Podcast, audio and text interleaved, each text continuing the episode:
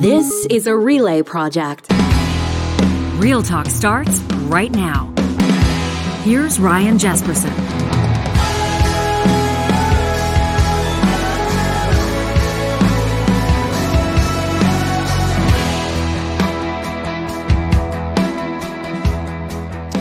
A good Monday to you. It's almost October.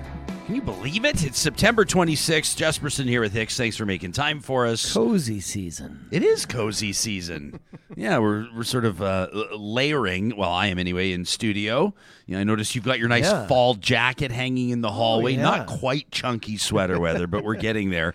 You have a good weekend? I did. How are you? There? How was yours? Yeah, not too bad. Had some had some great family time and, and grabbed a brunch around a still in I that saw. we're still squeezing the most we can out of outdoor patio season. Mm-hmm. Uh, but there was a nice we went to a, a, a beautiful city just south of Edmonton, Beaumont, Alberta. Oh, beautiful To one of our favorite restaurants out there, Chartier, and they have uh, fires burning. They have like the fire tables. Yeah. So you can uh, find that beautiful crisp fall morning vibe. Yeah. And uh, yeah, Wyatt uh, dug into their giant cinnamon bun, and everybody had big smiles on their face. So it was a, a grand success. Great. Isn't, News. Uh, isn't no, what? Beaumont supposed to be like it's supposed to be amalgamated? Aren't it's supposed to become part of Edmonton? Oh, don't tell them that. They would lose their. Yeah. They would lose their damn minds if you ever suggested that to them. Beaumont believe is it's the, happening. Beaumont is the newest city in Alberta. They were just they were just named a city I think a few years ago, and there's Yeah. a whole bunch of stuff that comes goes along with that. And a very proud city, great francophone culture out there.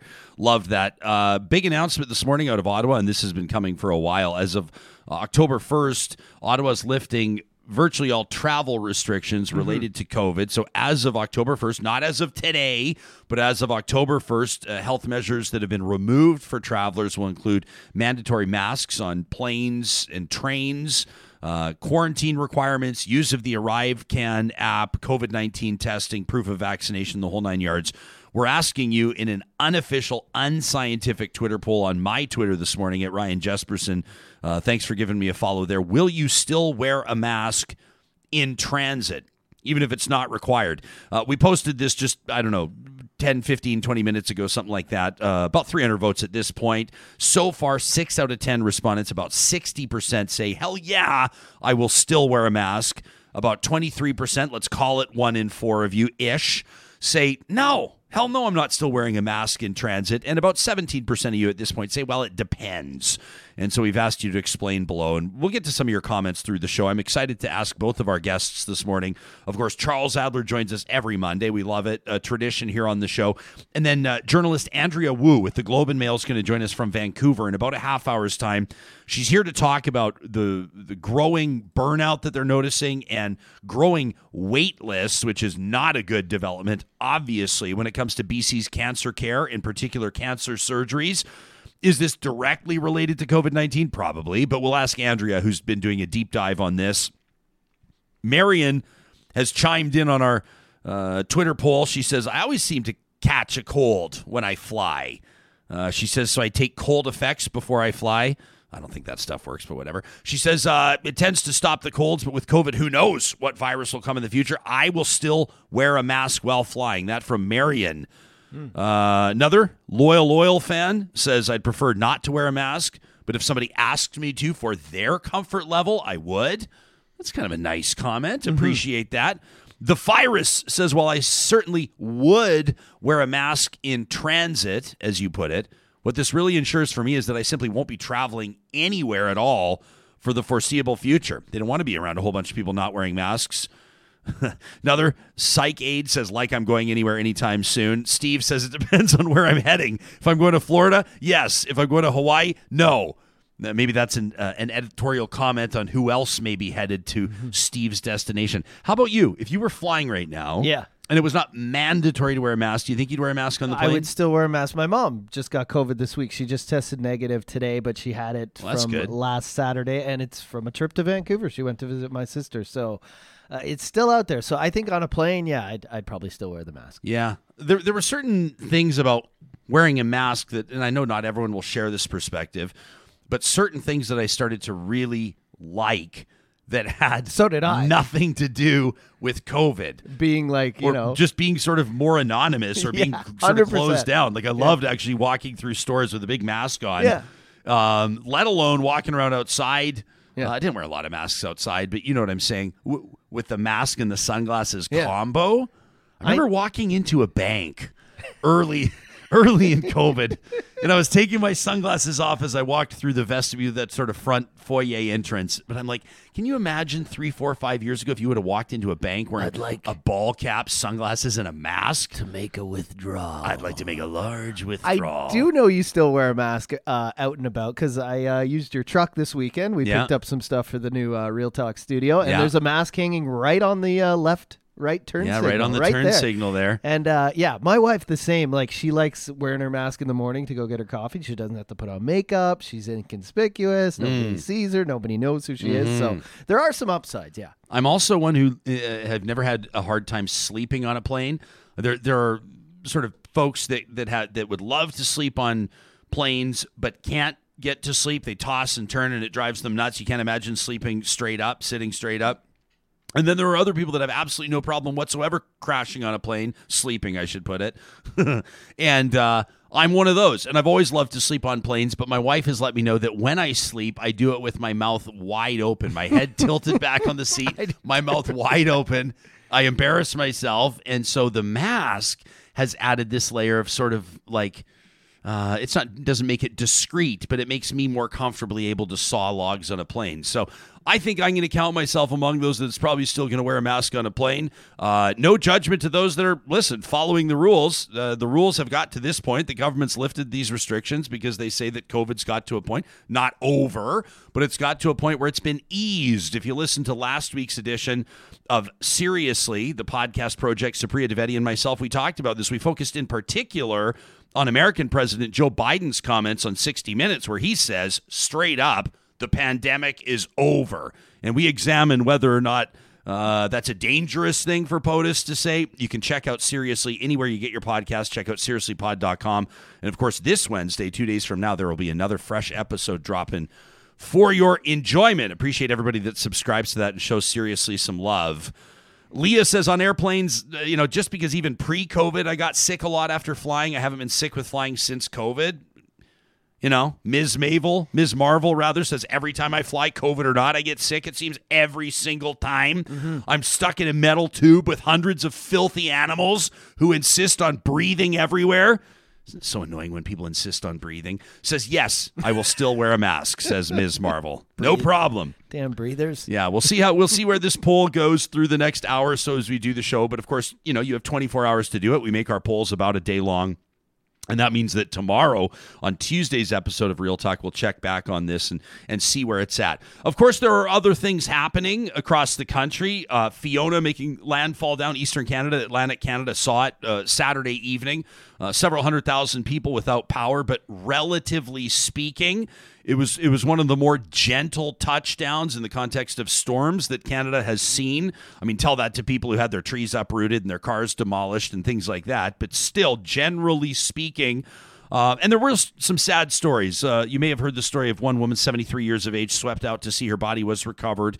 And I know that people are mourning losses there. We, we don't uh, endeavor to make light of it or to, to, to uh, act as though it wasn't significant to people whose lives were directly impacted. But, but as hundreds of thousands of Canadians still without power today, uh, we reflect on that storm's path up the eastern seaboard. Uh, Of course, as it made its way through the Caribbean, some serious devastation through nations down there. We were taking a look, of course, uh, you remember Puerto Rico, the Turks and Caicos, those those nations that were impacted there. That's a story we'll continue to keep an eye on.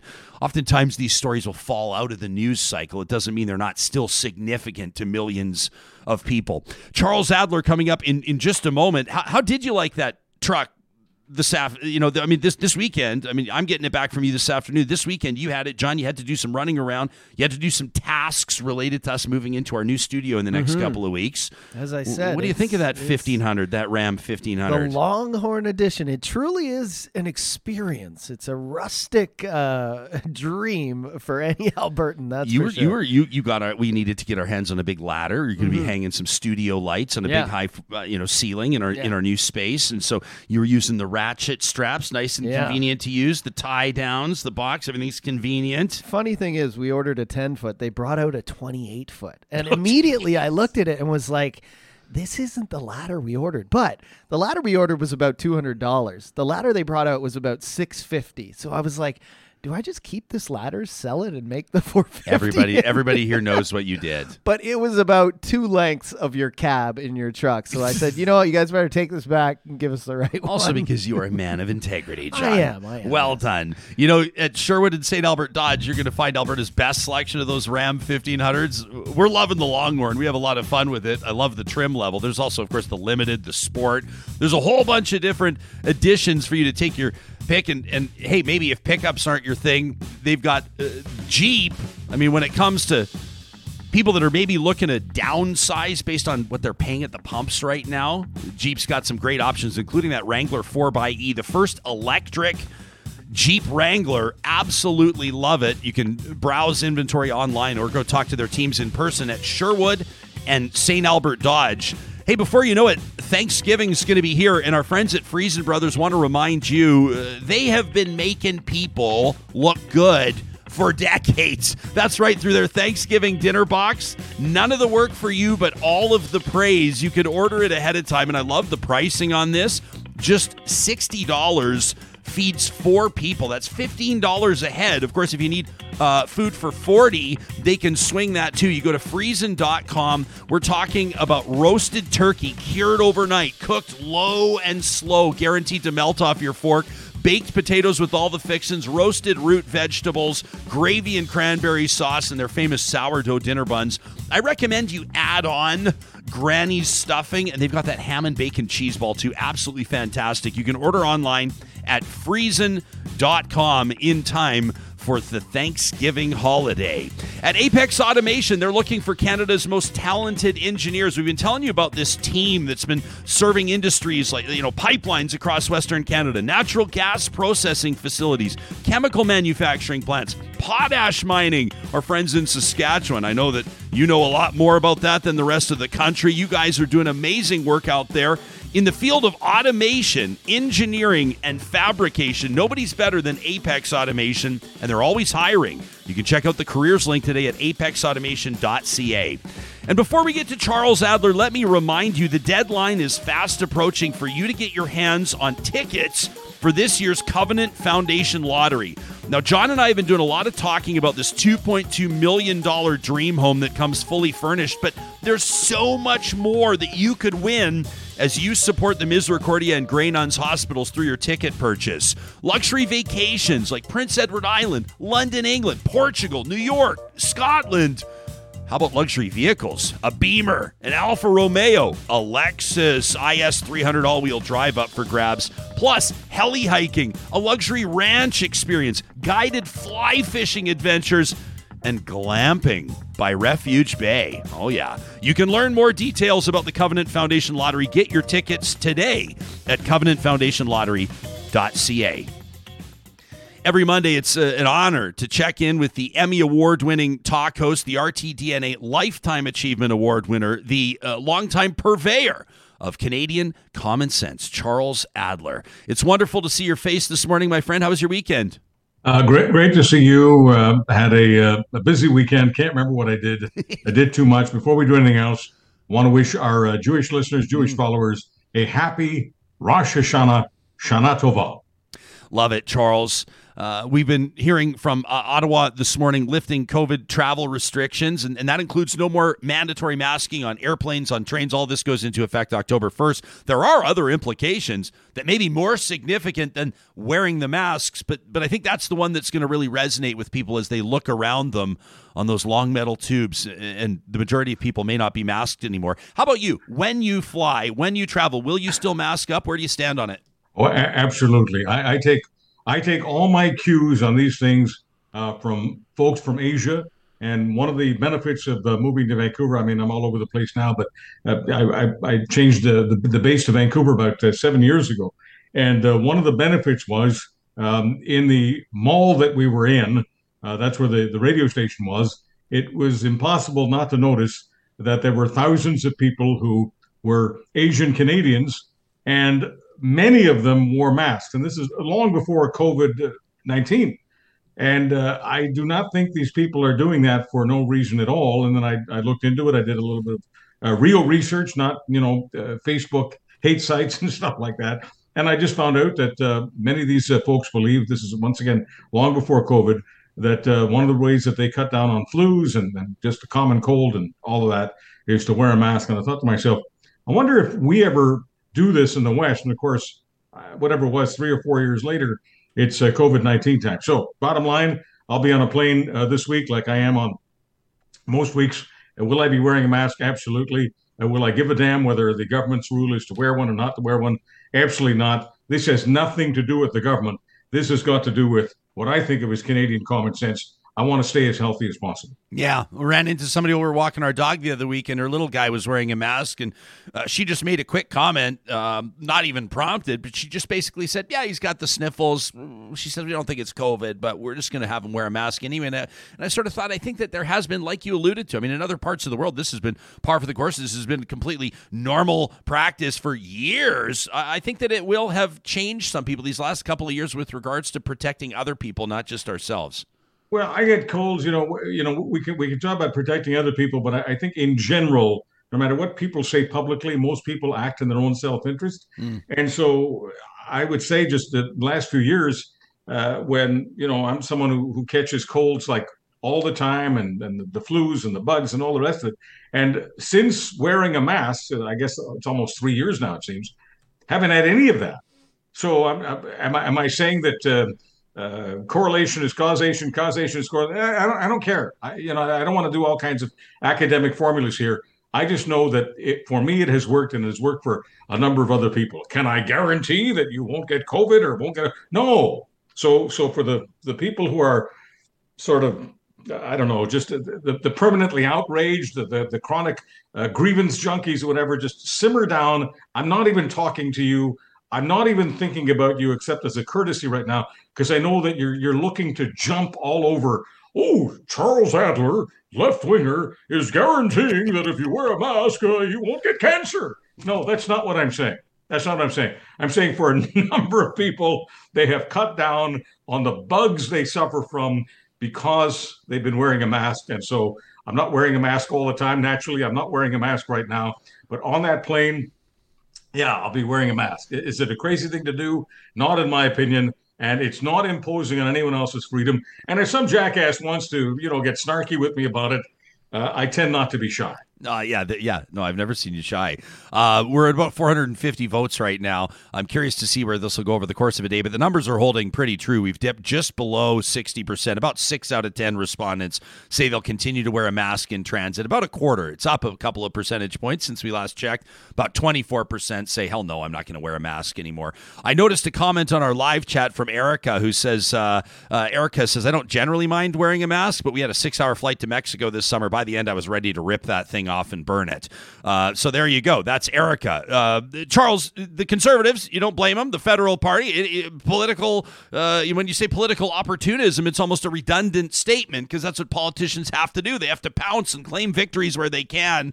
Uh, you know, a lot of supporters of the, the new conservative leader are saying, see, Pierre Poilievre got the mask mandate lifted on planes. He got it all done. It's a win yeah, for never, them. it was it was never going to expire. They were never going to update yeah. it. Yeah. Everything is about hey, but claim, claim, your wins where you can take them. But but yeah, an interesting yeah. statement from from Pierre Poilievre that has absolutely nothing to do with masks, and and there's nothing funny about this. I uh, wanted to get your take no. on this. A statement from the conservative leader, the official opposition leader, says this weekend I became aware of disgusting comments made by Jeremy Mackenzie. People are going to remember that name. This is the Diagolon founder. This is the guy that was photographed with Pierre Poilievre a, a while ago. And again, I'm not faulting Poilievre for for knowing or not knowing who he's shaking hands with. I think he probably knew who this guy was, but he says they discussed sexually assaulting my wife. These men are dirtbags, says the conservative leader. You don't see that all the time.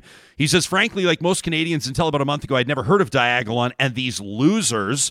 They are all odious. He says his office has referred the comments to the cops, says no one should face this abuse, says people can attack my politics, call me names, protest my ideas, but threatening my wife and family is appalling and I will not tolerate it. Leave my family alone. Uh, I don't blame him for saying that. W- where do you stand on this somewhat remarkable statement from Pierre Poilievre? Well, I, I, find it remarkable. And uh, so let me just uh, do the polite uh, Canadian business here first. Obviously, I don't want anyone's wife or child to be threatened. I don't want anyone's family to be threatened. And I have 100% uh, sympathy for, for families who are involved in public life. Okay, so let me just get that out of the way. Um, but here's what matters. Um, the idea that he didn't know what Diagolon was until a month ago, nonsense. All people who are in Pierre Poilievre's position have security people that obviously aren't doing interviews um, with Ryan Jespersen or anyone else, and uh, they get a heads up about various organizations.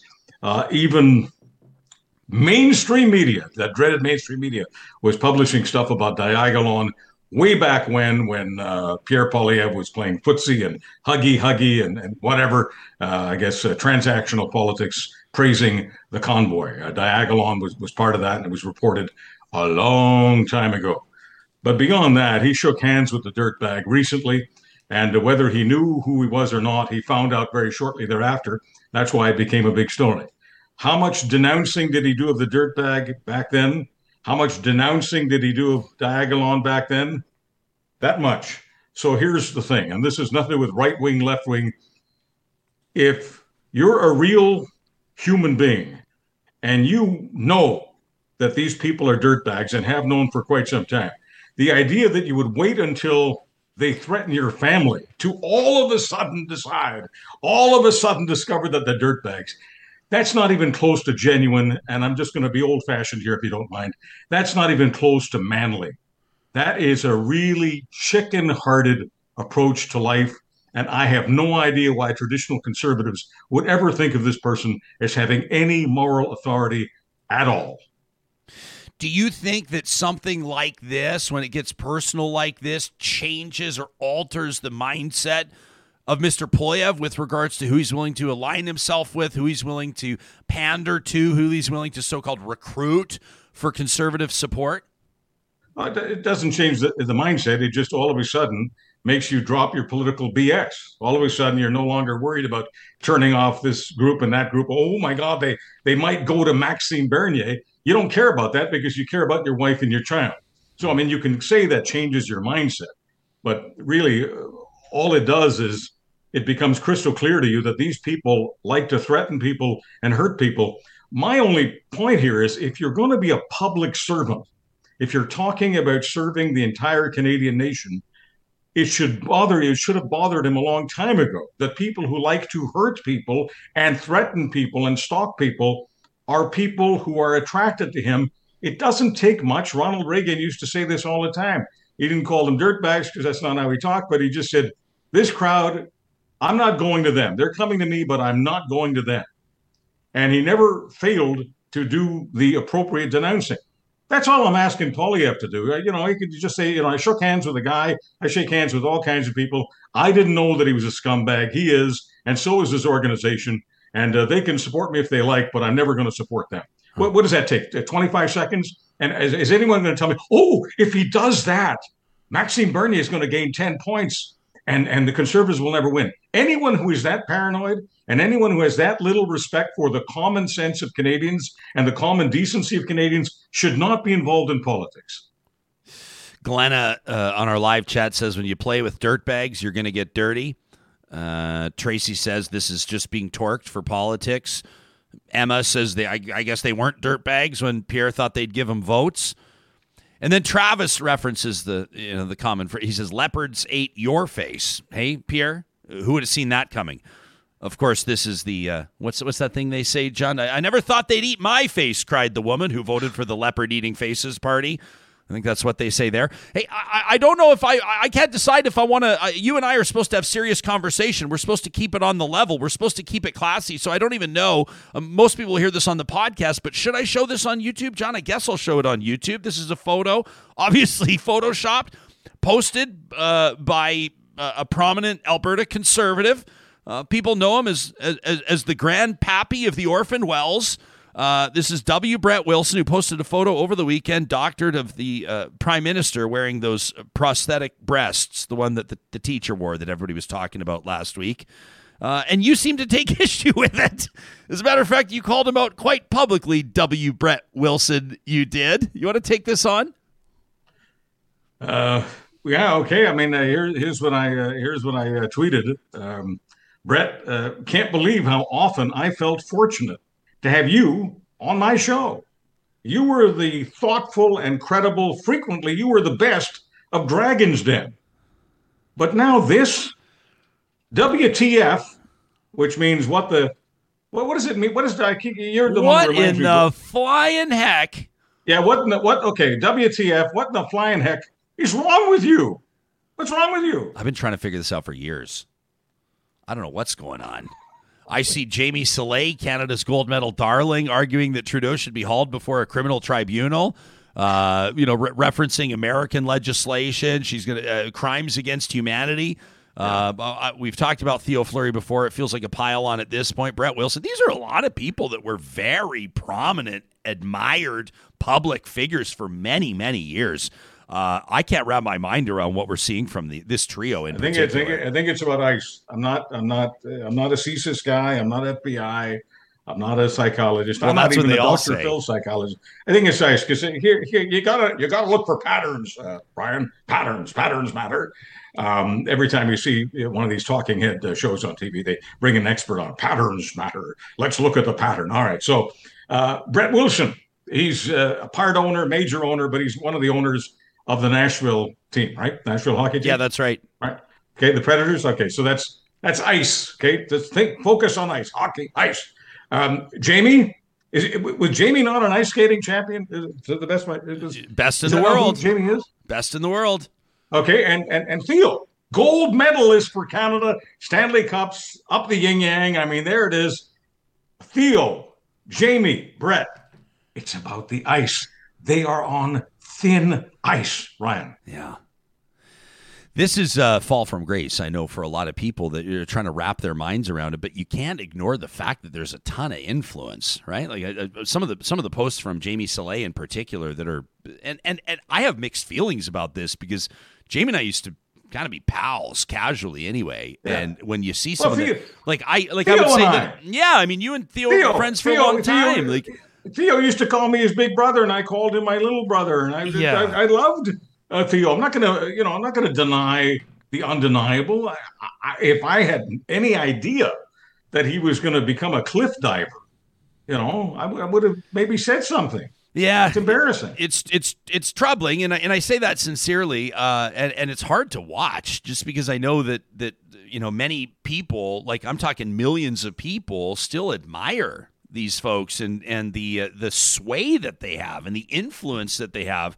Uh, and clearly, in spreading messages, these aren't differences of opinion. No, you know, this no. isn't whether or not it's time to lift the mask mandate. It's it's it's things that are just like so far out in space.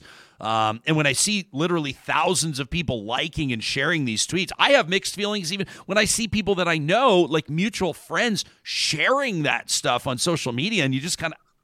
It's like I'm not. I'm not to the point where I'm going to be reaching out to these people. I've had kind of enough of that. to, Um, to, to, to be serious for a moment uh, on this, because it is serious, there is something out there, and folks do not believe that when Theo, Jamie, Brett, others uh, are tweeting and stuff, don't, don't go for this. Oh, he's just trying to have us on. And she's just trying to. No, no, no. They they believe this, oh yeah, and and and I don't have to be a, a trained psychologist to know because I've done enough uh, interviews and I've lived a, enough of a life to know that when people believe something evidence does not matter. They see things that don't even exist. They believe things that are not real. It excites a certain part of the brain that does not require evidence. And so, yeah, do they come across as crazy? Of course. Does this mean that Theo wasn't a fabulous hockey player? Of course not. Does this mean that Jamie wasn't a- an absolute artist on the ice? Of course not. Does this mean that Brett Wilson doesn't know anything about business or, or they didn't know what he was talking about in the Dragon? Of course not. This is a separate area of the brain. And I'm just not going to take it any further than that. All I know is that as a person who's relatively grounded, like 90% of people or 99%, whatever it is, just a normal, just a normal, just a normal human being, all I know is that these people are living in the twilight zone and it's not about entertainment and it's not about clicks. They genuinely believe this stuff, and that's what makes them unfortunately dangerous. Not that they are going to do anything crazy, but they influence people who are deranged. And the deranged people don't know the difference between the guys living in the twilight zone and the guys living on this planet. Mm. Before we thank you for your time, Charles, uh, I want to ask you about your support for CBC anchor Ginella Massa over the weekend. Uh, you tweeted about it. Uh, she says, I usually try to let my work speak for itself, but apparently this needs to be said explicitly. Uh, she talks about the interviews that she's done, uh, women fighting for the right to wear their hijab, uh, as well as the right to remove their hijab. she herself, of course, wears one on the desk. can you talk about, tell us why this was important for you to, to comment on publicly and, and where your head's at with regards to what you're seeing both on Canadian soil and then, of course, in Iran? Remarkable stuff happening. Well, I've got, you know, people who are in the news these days are two groups who are heroes of mine. Uh, one, uh, the people of Ukraine. I just think what they're doing is magnificent. They will go down in history as among the most heroic of all. They have stripped the emperor, that is uh, Vladimir Putin, of his clothes. This emperor has no clothes. This person was seen as a wise, um, brilliant strategic thinker, a great chess player. He's none of that. He's a lousy checker player He's a stinking human being, and the Ukrainians are suffering like crazy. Even though right now they're they're winning some battles, taking back some land. Uh, much of the land they're taking back, they're discovering uh, graves of uh, people, including children, who weren't just just murdered. Yeah, they were raped and tortured. So Horrific. that's what the Ukrainian people are dealing with. Naturally, they're they're heroes of mine, and that has nothing to do with the fact that I'm from that part of the world. I was born uh, an hour train ride uh, from, from Ukraine. So, Ukraine. Now we switch focus to what Ryan was just alluding to. The women of Iran. I mean, think about this. That is a real dictatorship, okay? It's not Theo Fleury or Brett Wilson's idea of a dictatorship. It's a real dictatorship. And in that real dictatorship, where they've got morality police, that's what they call them, making sure that women wear hijabs, women are cutting their hair, tearing off their hijabs publicly. And some of those people who are doing it publicly, some of those women are getting murdered. And of course, these women, I mean, they just they, they can't be heroic enough, as far as I'm concerned, for what they're doing for people, but specifically for women around the world. So they're heroes. Now, if, you, if we're talking about the CBC anchor, I mean, she's deciding, of course, that she wants to wear her hijab, and that's that's that's wonderful.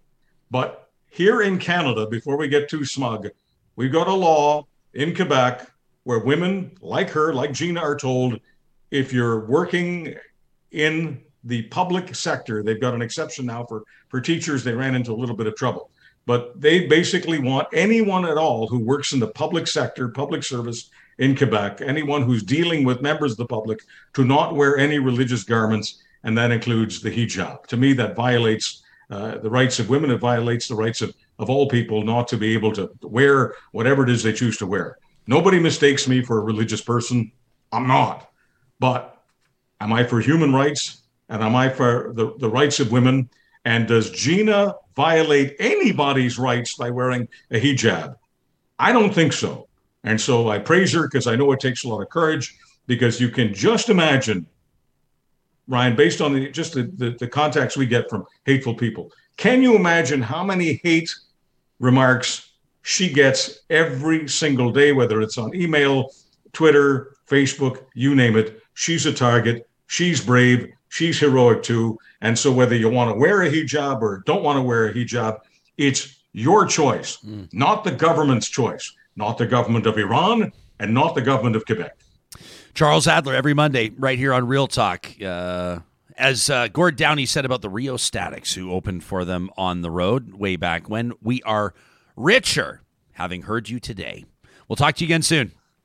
Thank you so much, my friend. You got it. You can follow Chuck on Twitter if you don't already at Charles Adler. And of course, you can find him right here on Real Talk every week. Andrea Woo, the Globe and Mail, in just a moment. We want to remind you that these conversations happen because of amazing partners like our friends, our Apple experts at Westworld Computers.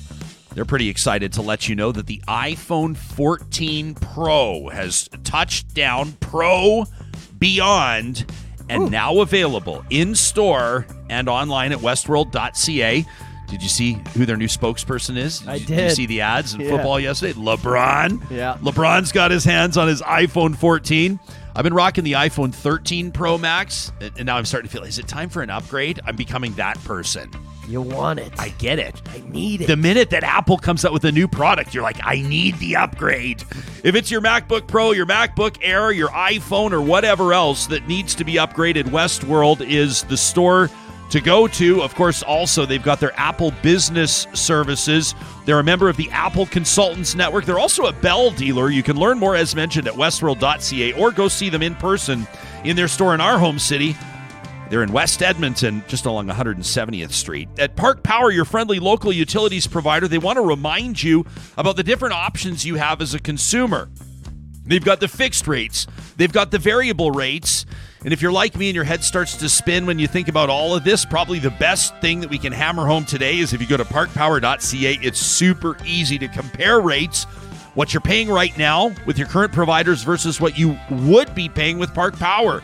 Everybody's budgets are tighter these days. Why not save yourself a few bucks right now on internet, electricity, and natural gas with Park Power? When you sign up, the promo code 2022 Real Talk knocks $70 off your first bill from your friendly local utilities provider. At Eden Landscaping, they're bringing outdoor spaces to life. And of course, that process sometimes is about a whole lot more than just getting shovels in the ground, right? You're going, well, it's almost October. I'm not starting a landscaping project now. But what about April? If you want to start in April and have it ready for July, you probably want to get your permits going. You want to get the design done right now. The precise attention to detail starts with planning ahead of time. Mike and his team want to talk to you so they're able to make sure that your timeline works out. Landscapeedmonton.ca is where you can check out what they do, make contact with them, and get the ball rolling with Eden Landscaping.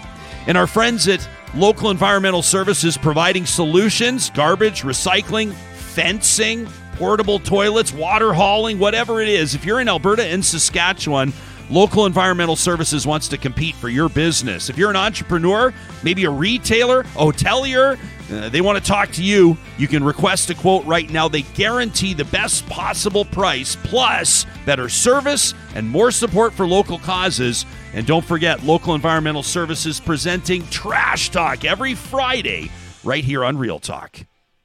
Well, our next guest has been doing amazing work reporting on healthcare across the country for the past number of years. We've spoken to Andrea Woo in past here on the show, in particular about Canada's opioid crisis. She's been doing a ton of research on the impacts, the different impacts of COVID 19, and that includes staff shortages and delays when it comes to cancer care and cancer surgeries in her home province of British Columbia.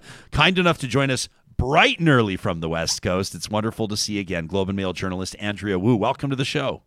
Thank you for having me. Great to see you again. Yeah, uh, an announcement out of Ottawa this morning. Uh, you and I would have both seen it along with everybody else in Western Canada. First thing when we woke up, uh, travel restrictions being lifted. That includes things like masks on airplanes, mandatory use of the ArriveCAN app, uh, quarantining, and the like. Uh, we've been casually polling our audience members by way of an unofficial, unscientific Twitter poll right now. About 600 votes. About 60% of people say they're still going to wear a mask on airplanes. About a quarter of respondents say, hell no. How about you? I would imagine that your profession may impact your personal perspective on things like this. Well, I mean, I, I didn't watch the whole news conference this morning, but I did note that they also had Howard Njoo on saying that you know COVID is very much not over. You should be wearing your mask, and then at the same time saying we're vaccinated to the point that it's not having the same impacts anymore, et cetera, et cetera. Uh, I will personally still be wearing a mask on planes. It's really no huge burden to me. I don't understand why it ever has been a huge uh, trouble for anyone to do that. It's just about the easiest thing you could possibly do. But uh, say vie. Say vie. I'm with you. Uh, I might take it. I'll take it off the odd time to kind of catch my breath. And understand some people. I, I know that the proper phrase is probably not claustrophobic, but there's something that people feel sometimes when they've been wearing a mask for a longer period of time. But it's always just, it's made me feel a little bit more comfortable. But again, it's a matter of personal choice, and, and people can make that personal choice themselves. I'm just glad we can have a public conversation about it. How did this, how did this story uh, published in the Globe uh, just a, a few days ago, cancer care system in BC buckling, reads the headline as staff shortages lead to soaring wait times. Is this one you've been following for quite some time? Is, is, is it getting quite a bit worse than it was several months ago? Can you bring us up to speed?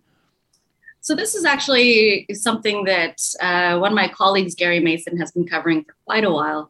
Uh, as a little bit of background, issues in BC's cancer care system have been percolating for some time. So in 2014, for example, a number of oncologists had voiced concerns about lousy working conditions, understaffing, uh, all sorts of problems at work that were leading to growing wait times that were impacting, potentially impacting patient care. Uh, BC Cancer researchers in the same year spoke out about their program, which was once really highly regarded internationally, saying that it was being stymied by what they called administrative paralysis.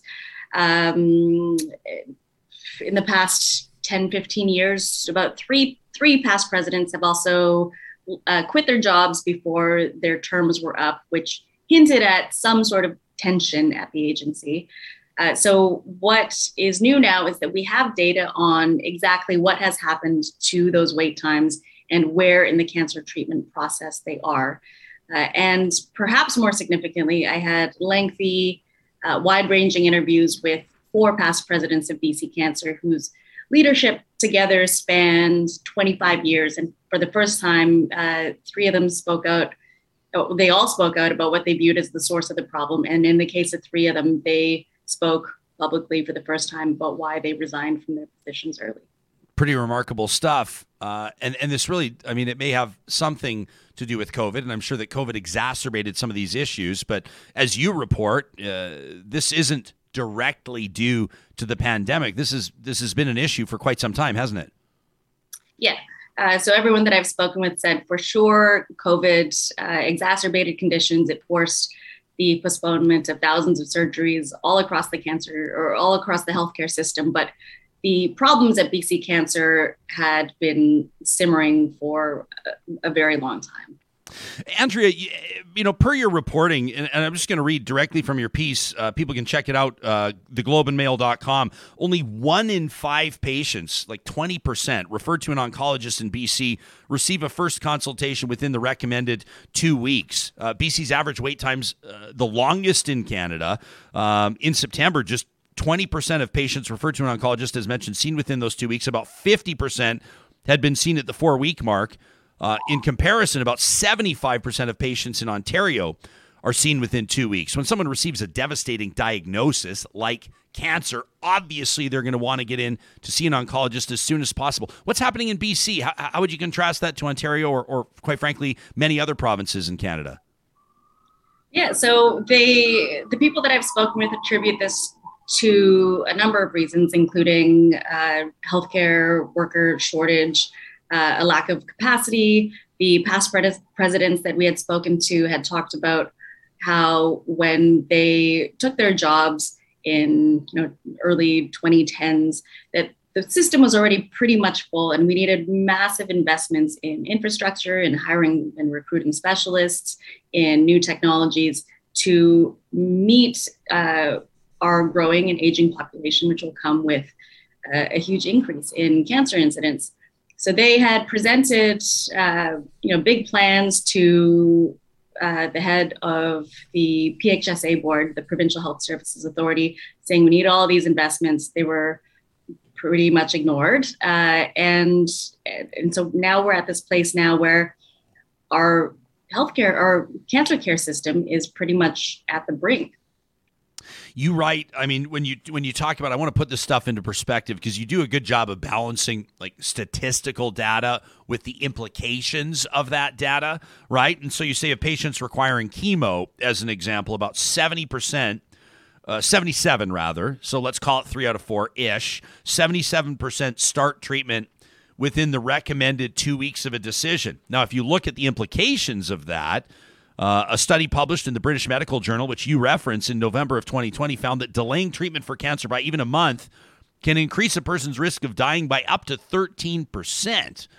When you start putting people's faces and names here, when this starts becoming real people, if you told somebody that your mother or your son, uh, their risk of dying may increase by more than 10% because, quite frankly, we just can't get you in people are going to start to take that extremely seriously. When it gets personal for people, they take it more seriously. What are you noticing with regards to the general population? Does a story like this resonate with people? What's the response from the general public, do you think? And And what do you see the response from government being? Uh, I've talked to a, a number of uh, people who are going through the cancer system or who have gone through the cancer system. And after publication, I've gotten a ton of emails and notes from people who shared similar experiences.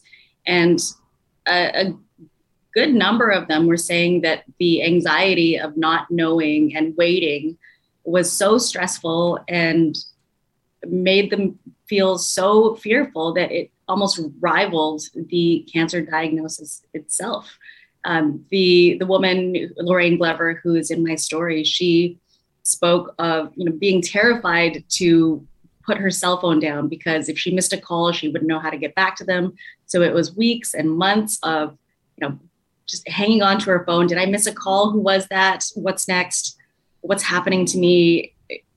Uh, it, it's a deeply anxiety provoking wait we have uh, on our our uh, little guys hockey team we're getting to know the parents and, and, I won't reveal too much about this person but there's a, there's a mom uh, of one of the players and and uh, she she works in healthcare and uh, I know her I guess well enough now to ask her some general questions. I said how are you doing? I said how, how are your teammates doing? How are your colleagues doing? How's morale in the hospital?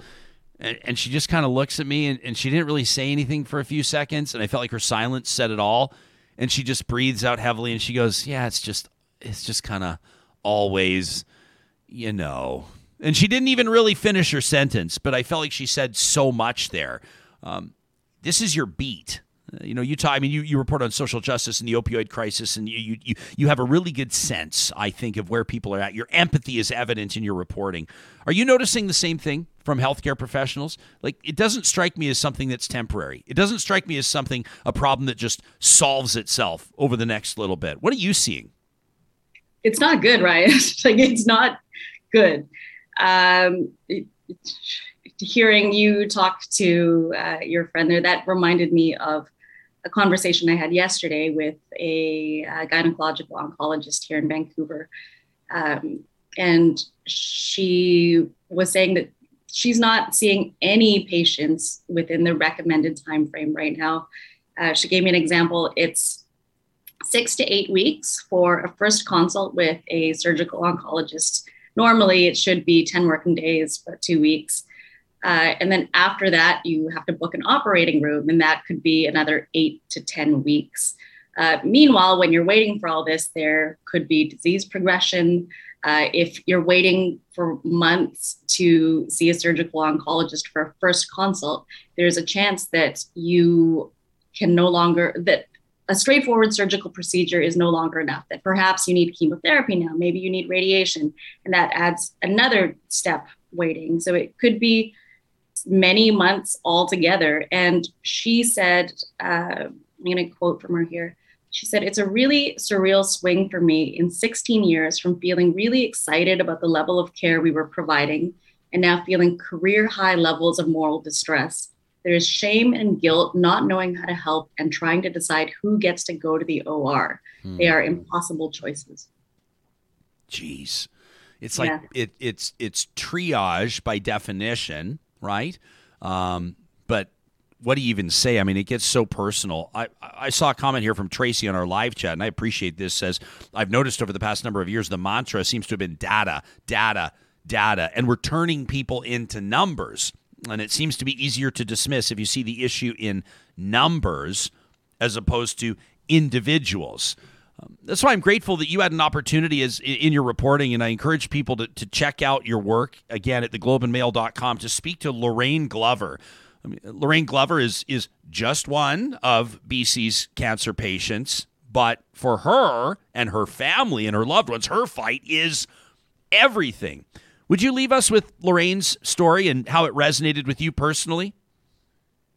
She was she's so sweet. Uh, she spent so much time talking to me. This is actually her second bout with cancer. Hmm. Uh, her first was more than 30 years ago, I believe. Uh, that time, she had gotten in to see a doctor that same day um, everything moved very rapidly. She had a needle biopsy, she had treatment, entire thing. Uh, scary moment. She was in her early 40s then, mother of two young kids. but the whole process was done within two months. So, uh, 2021, summer 2021, she feels a lump in her breast. And she's, of course, very concerned again, but her thoughts went back to that first brush and, you know, BC's cancer care system, very good. This will be fine.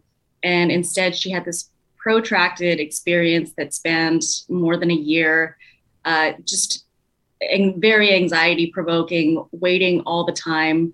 When she finally got in to see an oncologist, his first words were, Why did you wait so long? Yeah. Uh, which just floored her because she had been waiting for all these calls the entire time. Uh, on the plus side, I, I speak to her. I've spoken with her regularly throughout the story. She's doing fine now. She finished uh, chemo and she's on a more targeted treatment now. The the last time I spoke with her, which was a few days ago, she said she's not so worried about herself right now, but she's very worried about everyone who follows her, everyone who has cancer now. What is their experience going to be like? Mm. Selfless, incredible. Um, I'm grateful that she made herself available to tell her story, and I'm so grateful that you were there to tell it. Do you carry a bit of a a burden? Like, can I can I ask that question? But you you know you your your reporting is uh, very personal at times.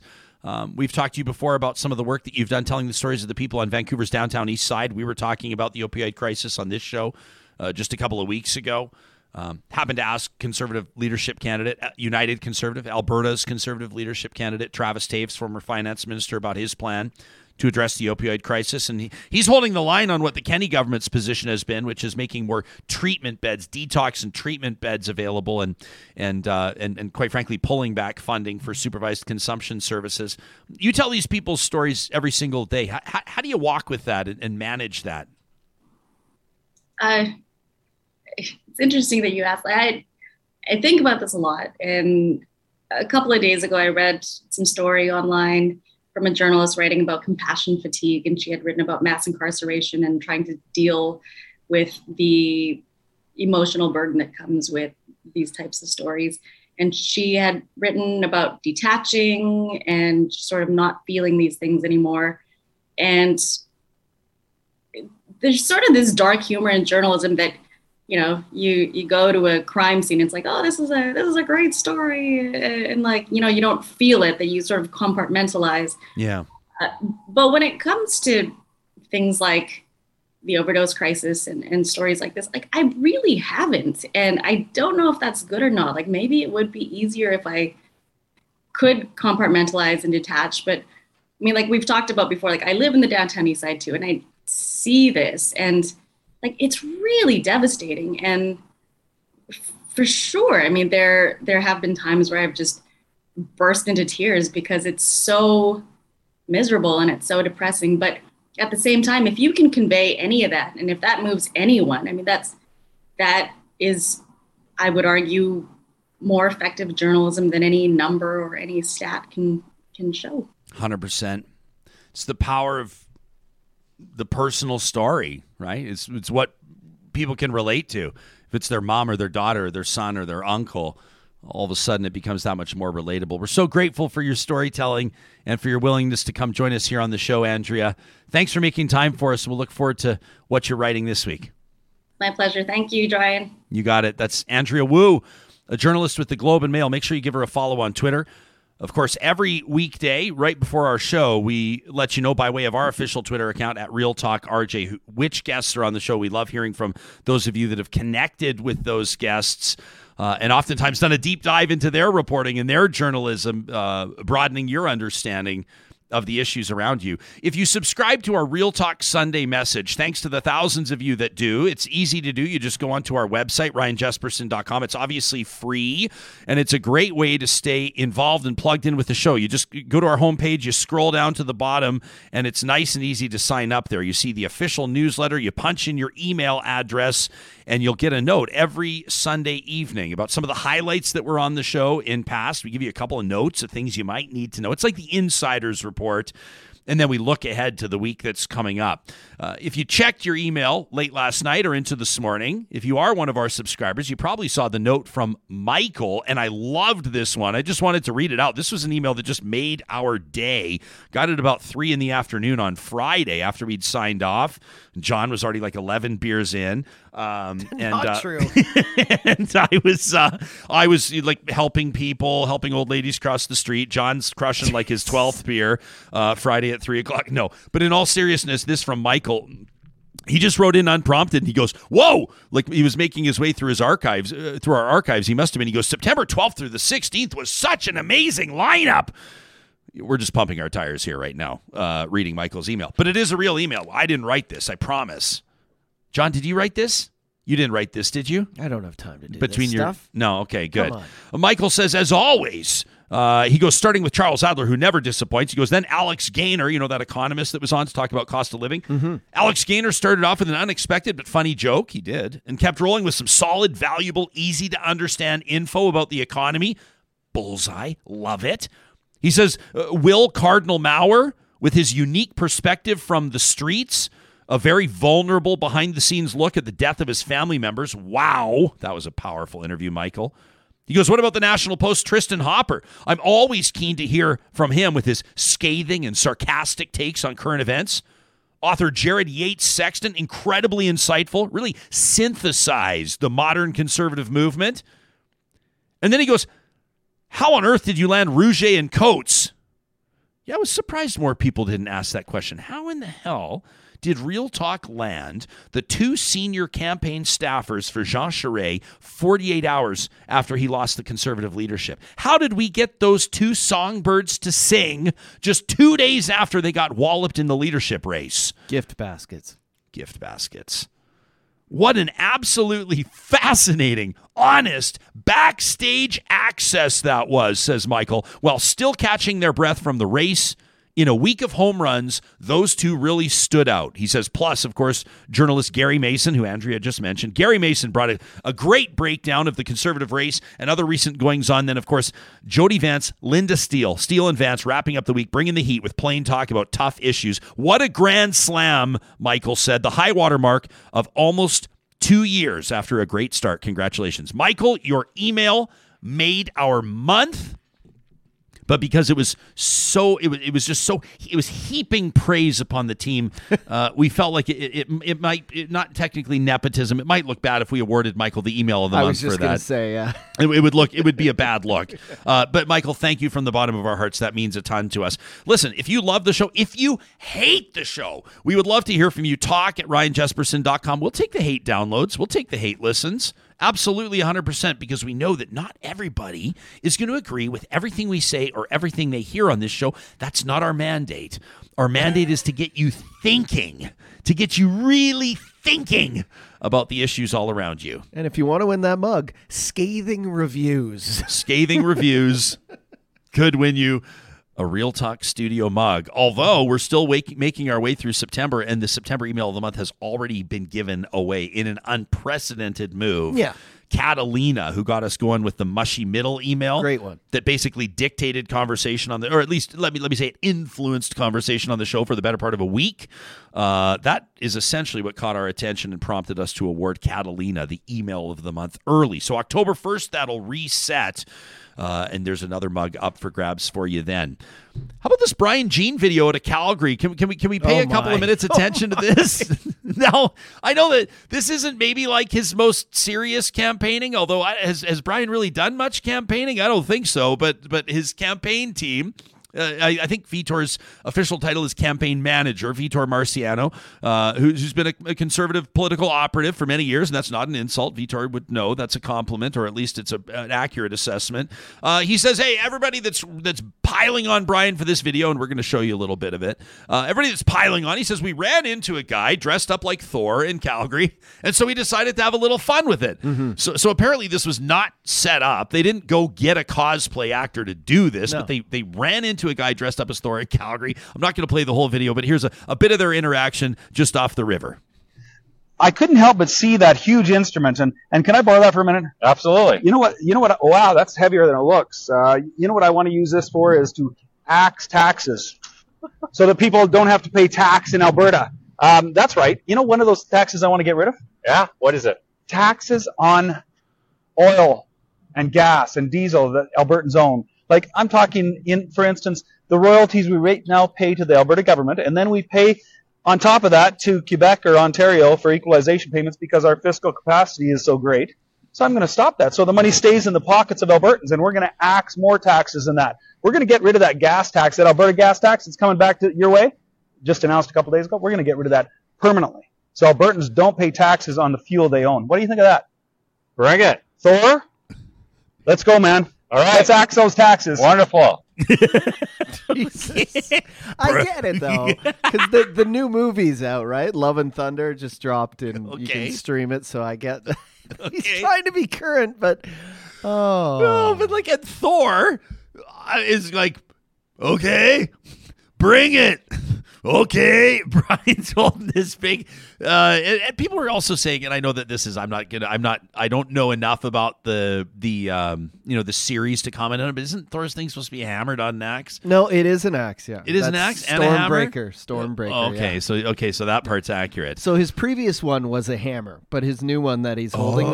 there, yeah, which he Also very on point. Yeah, so he originally had a hammer, and yeah, I'm a big Marvel fan, so I just know. But in the new ones, he's got Stormbreaker, which is a, Yeah. I guess it's an axe hammer, but it it is called an I just googled it. Okay, good stuff. So, so Brian Jean is ramping up his campaign. I mean, this video got like it's it's got like you know almost hundred thousand views, and people are talking about it. But people are going, well, where where was Brian Jean like through the course of this entire campaign? Like the majority of people that are going to vote in this United Conservative Party leadership race have already cast their ballots. Right, this is a mail-in process.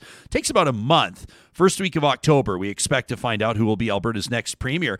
And people are going, "Where's where's Brian Jean been for like the last month?" I mean, number one, not making himself available on Real Talk. I'm talking to you, Vitor.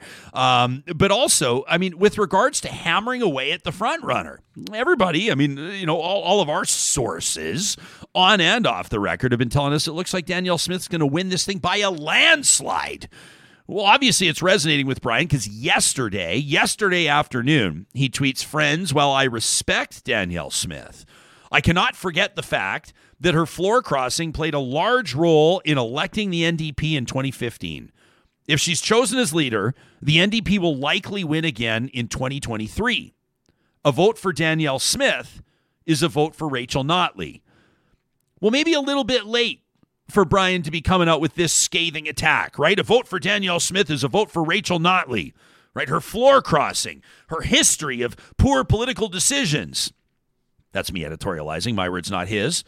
But where was Brian Jean hammering away on this? And for that matter, where were all of the other candidates hammering away on this from the very beginning? Why now? I mean, we've almost hit the deadline for mail in ballots. Like, how many tens of thousands have already been submitted? It feels like that campaign has just been asleep at the switch. So I don't know what's going on. Uh, we're going to circle back one more time to his camp to try to get him on the show. I'd love to talk to him to, so we can get some insight into into what exactly is going on. But but right now it's videos with Thor promising to again not pay into equalization per the formula, and I guess in a way trying to convince the people that maybe don't understand how everything works that that's the way it can work. And in the meantime, the rest of us sitting there wondering, what the hell is going on? You can send your thoughts to us anytime to talk at ryanjespersen.com. Of course, if you're going to hit us up on Twitter or Instagram for that matter, make sure you use our hashtag RealTalkRJ. Before we get to a wonderful news story, this is going to fill your buckets. I guarantee it on this Monday. Positive Reflections presented by our friends at Kuby Energy. I want to remind you it's a great week to check out the fall blizzard collection at the Dairy Queens of Northwest Edmonton and Sherwood Park. Uh, if you're in our neck of the woods, the forecast this week looks incredible. Like mid to high 20s a few days. Why not check out the Cinnamon Roll Centers Blizzard? It's all part of the fall blizzard menu at the Dairy Queens of Palisades, Namao, Newcastle, Westmount, and Baseline Road. Now, when you're there, why not pick up a box of dairy free dilly bars to stock your freezer? Why not a box of Buster bars? So when the kids ask for one, you've got it ready to go. And you know the most under discussed, under celebrated item on the Dairy Queen menu, if you ask me? The Treatza Pizza. Not only is it fun to say, it's delicious to crush. when you visit a Dairy Queen of Northwest Edmonton and Sherwood Park, you make sure you let them know because they support Real Talk. You're supporting them. Every Monday, we start off our week, and uh, again, we just love this, courtesy of our friends at Kuby Renewable Energy. You can get your free solar quote today at kubyenergy.ca. Stories, some that we've dug up, some that have been submitted by you, and stories that have either restored or reminded us, for the reason of our faith in humanity, it's positive reflections. And this one submitted by Martin uh, Alstro, also that, that, that you know Nostra, our good friend on Twitter, that's always pumping the show's tires. Nostra passed this one along as well. So I guess this is a multiple submission entry for positive reflections. Have you heard the story of Alexandros Herdakakis? This kid is a survivor. Uh, rocking his Superman T-shirt there, the little fella uh, diagnosed, uh, di- I mean, just an absolutely devastating one when he's just a little guy, less than a year old, brain cancer, right? And so his parents, uh, with Alexandros now five years old, have been navigating this emotional minefield for years. This kid fighting and fighting and fighting. But the tough news is that the treatments that have kept him alive for the past four years have been failing. And doctors have been telling his parents that despite this little boy's will to survive, he may only have a few weeks left. His parents, Nick and Kira, out of Hamilton, Ontario, have been doing everything they can to make his remaining time as meaningful as possible. And so they've been asking him if there's anything he still wanted to experience. His response immediately Halloween. He said he wanted to see monsters. Uh, when he was just a little guy, his parents took him to a haunted house in Niagara Falls, uh, but doctors have cautioned the family against travel. So that's when the Herdakakis family friends came up with a plan. They're going to bring Halloween to him. And so, just I have chills when I'm reading this. Just a couple of weeks ago, dozens and dozens and dozens of people showed up to the Herdakakis home. They said this is a heartbreaking situation. And so they asked for volunteers to make a spectacular night for Alexandros, uh, to dress up and walk down the street for him, to decorate their cars, to drive through a parade past the house. Well, complete strangers showed up. As a matter of fact, more than 500 people responded, putting up fake spider webs, carving pumpkins, putting them on the street. And on September 14th, this little boy watched in awe as a swarm of strangers, many of them with their pets as well, paraded through the streets dressed in spooky costumes zombies, witches, monsters, skeletons, inflatable decorations, even his favorite, Paw Patrol. Just incredible, said his parents. Face paint for other kids that were visiting. There were nurses there from a local hospice, specialists in end of life care. They said, We're feeling every emotion you can imagine. His mom says, Tears of joy, tears of sadness, tears of hope, the sense of community, how these strangers showed up for our son. Humbling and heartbreaking to see this community come together. And while this story may not have a totally happy ending, we're still holding out hope. The fact of the matter is, strangers care about this little guy. Maybe this story will influence you to do something in your community today, to reach out to somebody that you know, or maybe somebody that you don't, to realize that that little extra bit of effort, that empathy, that compassion can fuel someone in their arduous journey. This week, we celebrate Alexandros Herdakakis and the hundreds of people who made his September. You can send us your positive reflection to talk at ryanjespersen.com. You can hit us up on Twitter with it as well. Of course, as always, it's presented by our friends at Kuby Renewable Energy. You can get your free solar quote today at kubyenergy.ca. Throughout this week on Real Talk, we're going to be focusing on stories that impact us in our own backyards and beyond. We're going to be taking a look at the international stories that matter, including Canada's claim to Arctic sovereignty, the Northwest Passage. That's one we're going to do a deep dive on. Plus, uh, political diatribe, a disagreement. Uh, Dr. Sajad Fazl is going to join us on Wednesday. Make sure you circle your calendar for that. And on Thursday, that's going to be our final show of the week as our team will pause on Friday to recognize the National Day for Truth and Reconciliation. Real Talkers, thanks for making time for us on this Monday. We look forward to seeing you tomorrow.